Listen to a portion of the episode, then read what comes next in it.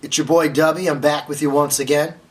People often ask me about recording and guitar and equipment, and I thought that this might be a great opportunity for me to share some of the process I go through with songs on their way to completion, the little tweaks I'll make here and there, the techniques I'll use to capture the songs and the instruments, and the little tweaks that you can make to fit the vibe of a song, and also basic guitar miking technique. There's a song called The Park on the new Predator Dub Assassins album on Any Sunday, which gives a perfect example of some of the little tweaks I might put a song through on its way to completion, and also is a good opportunity to demonstrate some basic guitar miking techniques, the same ones that I used all over this album. I used two mics on the guitar cabinet for this album one condenser and one dynamic. The condenser mic was the AKG XL2S and the dynamic mic was the equally famous Shure SM57.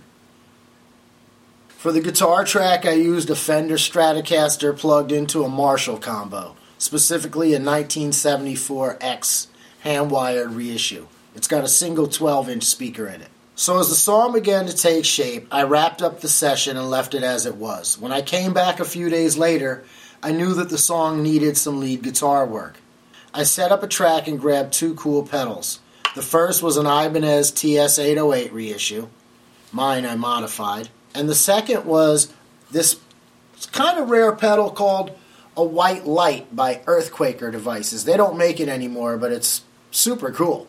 I did a few passes of lead guitar with these pedals, but for some reason, after listening back, I felt like I needed to up the extreme factor.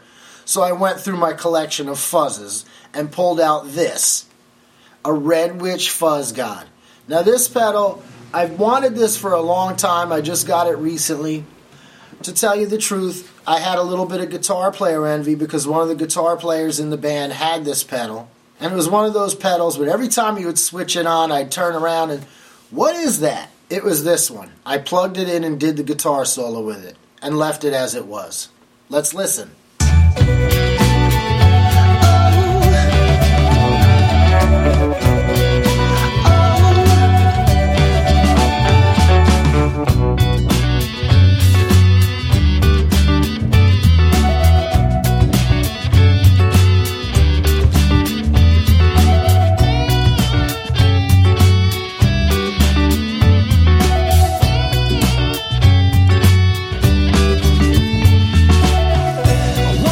Not bad, and it sounded super cool.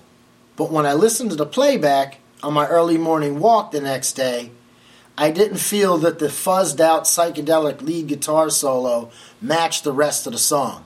First off, it was a more quiet, introspective, kind of intimate song. This solo just did not go with either of the rhythm guitar tracks. Have a listen.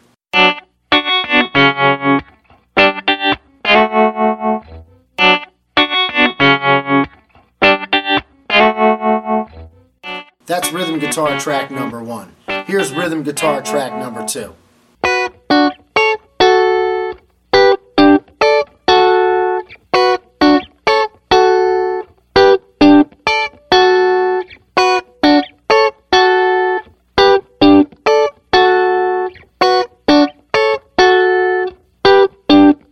Ultimately, I felt a cleaner, more rhythmic vibe would suit the track better, so here's what I came up with for the final solo. Have a listen.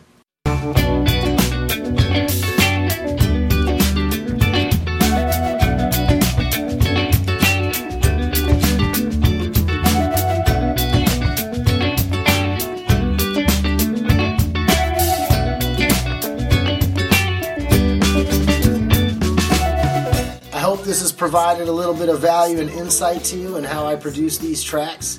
And I'll see you guys soon, man. Love y'all. You.